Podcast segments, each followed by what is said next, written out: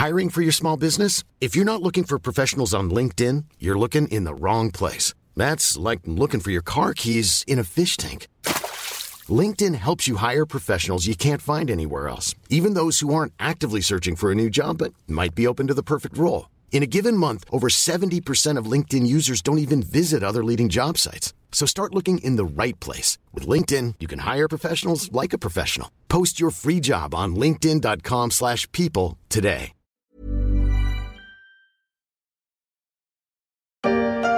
Il est 14h39 aux États-Unis. Un seul missile RR supersonique a suffi. Une petite explosion. Et le ballon, de la taille de trois bus, éclate. Il ne reste de lui qu'un nuage éphémère. C'était le 4 février. Les perdus du Pentagone étaient levés vers le ciel. Un ballon survolait à haute altitude depuis quelques jours le territoire des États-Unis. Il est abattu. Washington dénonce un dispositif espion chinois.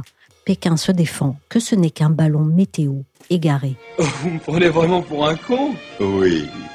Joe Biden a tranché et l'objet a plongé au large de la Caroline du Sud. Mais ce qu'on ignorait encore, c'est que d'autres allaient suivre. Je suis Michel Varnet, vous écoutez La Story, le podcast d'actualité des échos.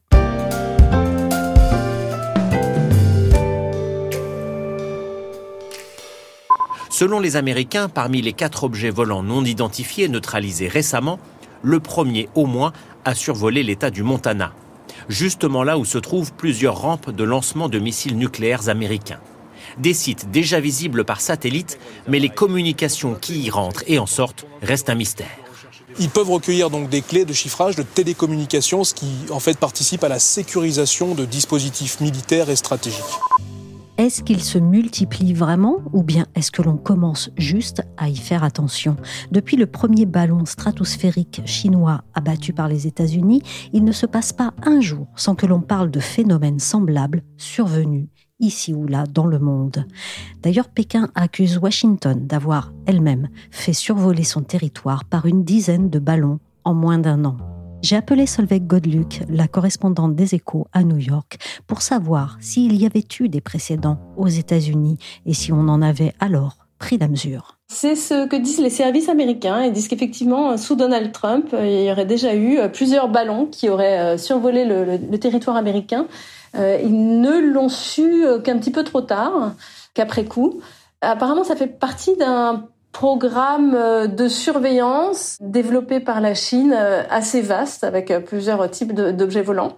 Et il est possible que la Chine, en fait, pour l'instant, tâte le terrain, expérimente, se serve de ces ballons pour mieux connaître les, les conditions de survol du territoire américain dans diverses conditions. Quelle a été la réponse diplomatique des États-Unis? La principale conséquence immédiate, en tout cas, ça a été euh, l'annulation du voyage de Anthony Blinken, le secrétaire d'État, euh, en Chine. Ça devait être la première euh, visite, le premier déplacement officiel d'un officiel de haut niveau des États-Unis à Pékin en cinq ans.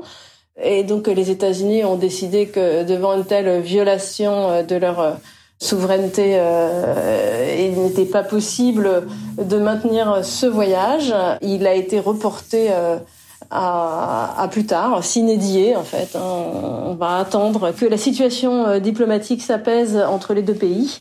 Donc c'est quand même un coup dur parce que les tensions euh, américano-chinoises sont assez fortes euh, en ce moment, notamment depuis le voyage de Nancy Pelosi à Taïwan l'été dernier, qui a provoqué un face-à-face en armes. Enfin bon, il manquait plus qu'une étincelle pour embraser tout ça. Et on sent bien que entre une Chine qui est euh, sûre de sa puissance, qui est en pleine expansion, et une Amérique euh, qui veut faire son comeback, réindustrialiser, ne plus laisser ses marchés euh, conquis euh, par les, productions chinoises, la situation est compliquée en ce moment. Les tensions sont fortes. Est-ce le spectre d'une nouvelle guerre froide entre la Chine et les États-Unis cette fois? On peut dire que ce sont les prémices, effectivement, puisque la guerre froide euh, entre les États-Unis, l'URSS, enfin le bloc de l'Ouest, le bloc de l'Est, il y avait euh, plusieurs éléments. Euh, le principal élément était quand même une, une menace militaire. réciproque. Et puis, il y avait une compétition économique. Enfin, c'était multiforme. Bon, on n'est quand même pas aussi loin aujourd'hui, mais on commence à se rapprocher. Again, there is no indication of aliens or terrestrial activity with these recent takedowns. Wanted to make sure that the American people knew that, all of you knew that, uh, and it was important for us to say that from here because we've been hearing a lot about it. Encore une fois, rien n'indique la présence d'aliens ou d'extraterrestres dans les récentes neutralisations. C'est ce que dit dans cette vidéo la porte-parole de la Maison Blanche, qui tient à rassurer en retenant à peine à me tirer. C'est qu'on ne plaisante pas aux États-Unis avec les ovnis, où ils sont chassés par des passionnés depuis les années 1960.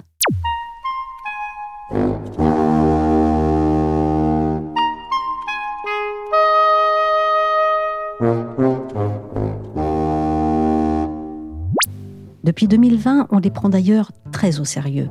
Washington monte cette année-là un groupe de travail dédié à vérifier tous les signalements. Ce n'est pas tant qu'ils croient à des visiteurs venus d'ailleurs, c'est qu'ils sentent que la très haute altitude peut être un nid d'espions.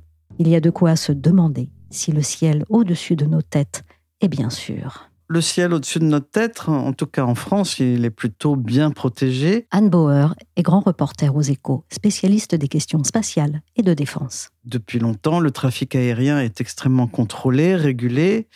Et ce trafic aérien est en plus doublé de ce qu'on appelle une posture permanente de sûreté aérienne. C'est la mission de l'armée de l'air qui surveille tous les avions qui passent au-dessus du sol français et en cas d'objet non identifié ou d'avion qui ne met pas son transpondeur, etc., il y a un avion de chasse qui est prêt à décoller en quelques minutes euh, à toute heure du jour et de la nuit pour aller euh, vérifier ce qui se passe.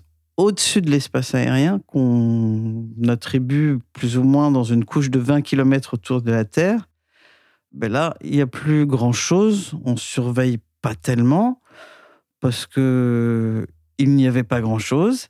Et au-delà, il y a évidemment tout le domaine du spatial avec des satellites, mais qui est beaucoup, beaucoup plus loin. Et on estime que l'espace spatial, c'est au-delà de 100 km, à peu près. La ligne de Kármán, ce qu'on appelle la ligne euh, où il n'y a plus d'atmosphère, où on rentre dans le vide spatial, c'est au-delà de 100 km de la Terre on contrôle bien le trafic aérien, mais entre 20 et km et 100 km, c'était un espace vide que les personnes, les spécialistes appellent maintenant la haute altitude et qui n'est pas spécialement contrôlé.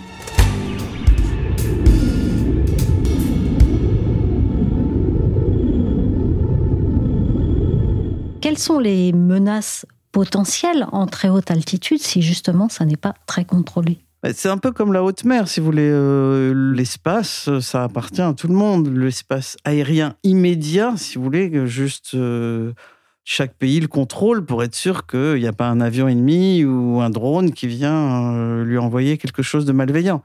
Au-delà, il n'y a pas fraîchement de menace, normalement, dans un monde idéal. Sauf que la recherche aérospatiale en ce moment est très très foisonnante et euh, il y a toutes sortes de recherches pour développer des, des outils qui voleraient au-dessus des avions et qui pourraient avoir une utilité euh, soit d'observation ou une utilité de diffusion de connexion, de télécommunication. Et dans ces projets, il peut y avoir des projets aussi bien euh, pacifiques que des projets militaires. Donc en ce moment, il y a un tas de recherches sur des ballons stratosphériques, sur des drones qui volent en très haute altitude, sur euh, toutes les recherches, euh, alors cette fois-ci purement militaires, pour faire voler des missiles, mais dans un espace où ils seraient moins détectés, sur des trajectoires qui ne seraient pas balistiques, c'est ce qu'on appelle les planeurs hypersoniques. Voilà, il y a tout un foisonnement de projets où on se dit que cet espace qui était euh, vierge va devenir euh, bientôt euh, occupé par pas mal d'objets volants plus ou moins sympathiques. L'armée et la défense s'intéressent-ils à cette zone? Alors en fait, c'est amusant parce que l'armée française a fait un colloque à la mi-janvier, début janvier, où le chef d'état-major de l'armée de l'air, Stéphane Mille, a posé ce cas. Et c'était bien avant l'incident du ballon chinois. Il a dit euh, ben, on n'a pas de doctrine, on regardait pas cet espace parce qu'on pensait qu'il n'avait pas de menace.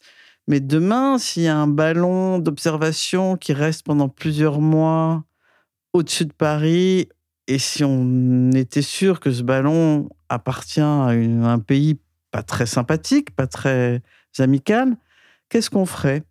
Et il a juste posé la question. Donc effectivement, c'est un nouveau champ de bataille, si je puis dire. Euh, comme le dit euh, la loi de programmation militaire, euh, auparavant, il y avait trois milieux, la terre, l'air et la mer pour les armées. Aujourd'hui, il ne cesse de s'agrandir. C'est-à-dire qu'aujourd'hui, il fallait surveiller les fonds marins comme il faut aller surveiller le spatial et cette couche qu'on appelle la haute altitude en fait, si vous voulez, elle n'est pas occupée pour des raisons techniques. C'est qu'un moteur à réaction, pour fonctionner, il a besoin de, il a besoin d'air, il a besoin d'atmosphère. Plus on monte, plus l'air se raréfie.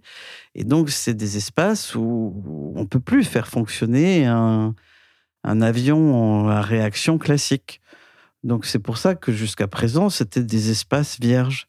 Mais si demain on invente des ballons euh, d'électronique, euh, à la limite pour regarder, prendre des photos, c'est pas très sympathique, mais c'est pas mortel. Mais si demain on met des armes dans des ballons, euh, ça devient une autre histoire. Starship Troopers. Chaque génération a ses combats. Y a-t-il une nouvelle course à l'équipement alors que cette zone est en plein vide de régulation? C'est pas vraiment une course. Euh, comment vous dire Il y a une course euh, encore plus loin, dans l'espace. Là, dans l'espace, vraiment, on avait une. Euh, dans le domaine des satellites, il y a un boom, il y a des entreprises spatiales dans tous les sens. Il y a des projets de faire des constellations de satellites qui sont. on peut même plus les compter tellement il y en a. Et donc, on peut déjà prévoir qu'en orbite basse, c'est-à-dire entre 500 et 1000 km de la Terre, il y a une bagarre pour faire tourner des satellites et il y aura des incidents, il y aura des choses à surveiller et il y a une nouvelle réglementation à mettre en place pour réguler le trafic spatial qui devient de plus en plus urgente. Sinon, il y aura des accidents. Qui dit accident dit débris. Qui dit débris risque de c'est risque de se prendre quelque chose sur la tête d'ailleurs en premier. Et puis c'est euh, le risque de salir encore plus euh, la couche euh, d'espace qui est autour de nous près de la Terre, entre 20 et 80 km, il y a des recherches. Alors, Airbus qui développe un projet de drone de très haute altitude pariait sur quelques mille objets, 2000 objets d'ici 2030. Vous voyez, on, fait des recherches.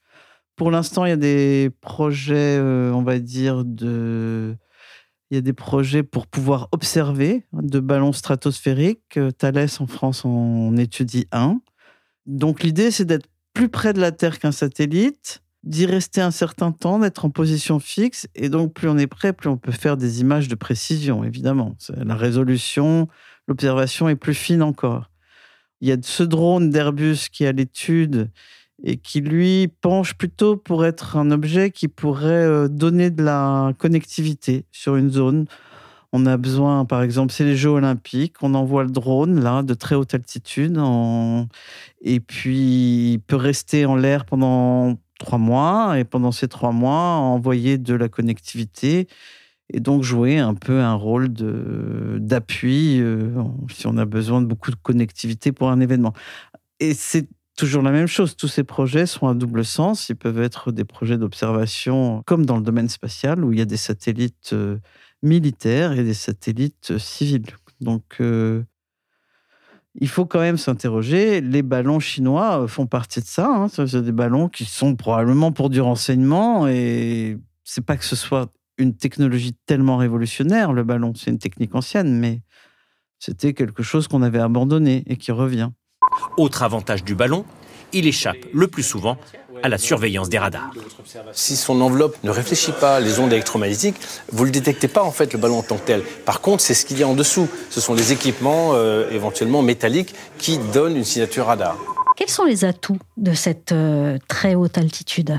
Pour l'instant, les atouts, euh, c'est de, on essaye de pouvoir mettre des objets qui sont en permanence, mais le ballon dérivé. Mais comme il y a très peu de vent, très peu, c'est un milieu très léger, enfin très, où il y a encore un tout petit peu d'atmosphère, on espère pouvoir mettre des objets qui durent sur une position fixe et qui sont quand même beaucoup plus près de la Terre. Et donc, à l'intérieur, il y aurait des capteurs plus proches de la Terre et donc on aurait des performances encore plus grandes et bien meilleures que celles qu'offrent euh, les satellites. C'est un des atouts qui est recherché. Après, il y a des atouts plus militaires, comme il n'y a pas de frottement, machin. On peut faire passer, euh, si on arrive à faire euh, un moteur qui marche dans cette couche entre 20 km et 100 km, on peut arriver à ce qu'on appelle des vitesses hypersoniques. Et donc là, on est dans un autre domaine de la recherche militaire. C'est-à-dire de faire voler euh, son missile à des vitesses qui dépassent Mach 5, Mach 6. Et donc, bon, c'est une menace énorme, quoi. Enfin, qui met chaque point de la planète à quelques secondes l'un de l'autre. Bon, entre la théorie et la réalisation, il y a quand même des difficultés, mais c'est pour ça que c'est un domaine de recherche euh, où il y a quand même pas mal de milliards qui sont déversés dans ces recherches euh, et qui font que des espaces qui n'étaient pas occupés aujourd'hui deviennent des espaces euh, de convoitise. Il y a la vitesse, il y a la prévisibilité, et puis de l'autre côté, il y a une course sur la détection. Et donc, euh, dans cette course entre euh, la vitesse et la détection, à chaque fois, il y a une nouvelle étape de recherche.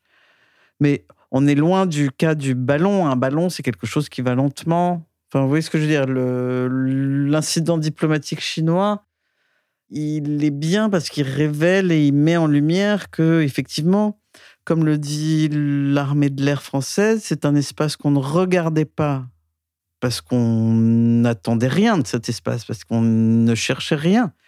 Et c'est un espace qu'il va falloir maintenant regarder. Et toujours, dès qu'on commence à regarder, si on voit un objet, il faut non seulement arriver à le repérer, après arriver à le classer, après arriver à savoir quelle est sa trajectoire, quelles sont ses intentions. Ah oui, on rentre dans un domaine euh, du jeu et du chat et de la souris qui devient encore un domaine de recherche et de performance euh, qui aura des connotations militaires.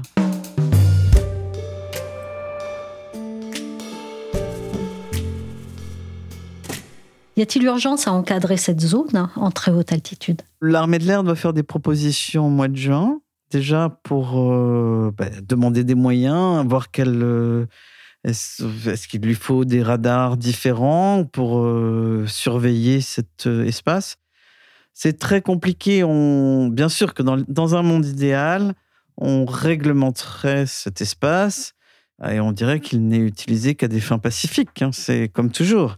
Mais c'est à peu près aussi simple que de faire des réglementations dans le spatial ou en haute mer, si vous voulez, où il y a eu des règles pour dire que quand les espaces sont à tout le monde, il faut les réguler, mais ça va être euh, un travail de très longue haleine. Déjà, pour l'instant, aujourd'hui, l'Europe doit mettre sur la table un premier projet de régulation du trafic spatial pour essayer d'éviter des accidents dans l'espace. Alors quand je parle d'espace, là, c'est euh, au-delà des 100 km, c'est-à-dire euh, vraiment dans le domaine spatial. Et là-dessus, on n'a pas du tout de règles, alors que là-dessus, on a déjà des milliers d'objets dans ce secteur-là. Et certains pays, la Chine, les États-Unis, la Russie, n'ont pas exactement la même vision des règles qu'il faut avoir. Donc, euh, non, c'est très compliqué, mais il faut y travailler. Et ce sera intéressant de savoir ce que propose euh, l'armée de l'air à l'été prochain. Merci à Anne Bauer, grand reporter aux échos, et merci à Solveig Godluc, correspondante des échos à New York. La story s'est terminée pour aujourd'hui. Cet épisode a été réalisé par Willy Gann. Vous pouvez retrouver la story sur Apple Podcast, Podcast Addict, Castbox, Google Podcast ou encore Spotify et Deezer. Abonnez-vous pour ne manquer aucun épisode.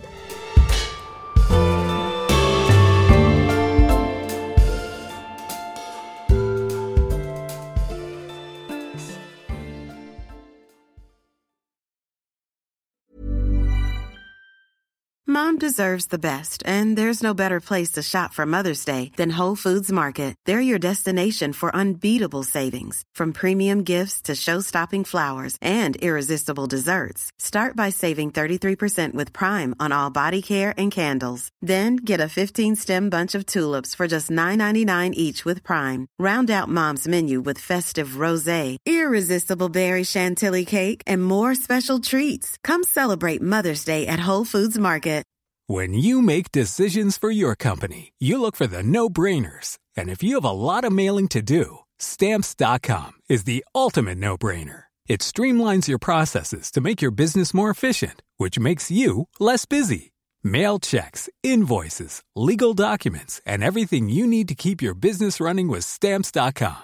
Seamlessly connect with every major marketplace and shopping cart. Schedule package pickups and see your cheapest and fastest shipping options from different carriers. With rates up to 89% off USPS and UPS rates. And with the Stamps.com mobile app, you can take care of mailing and shipping wherever you are. Make the same no-brainer decision as over 1 million other businesses with Stamps.com. Sign up with code PROGRAM for a four-week trial, plus free postage and a free digital scale. No long-term commitments or contracts. That's stamps.com. Code program.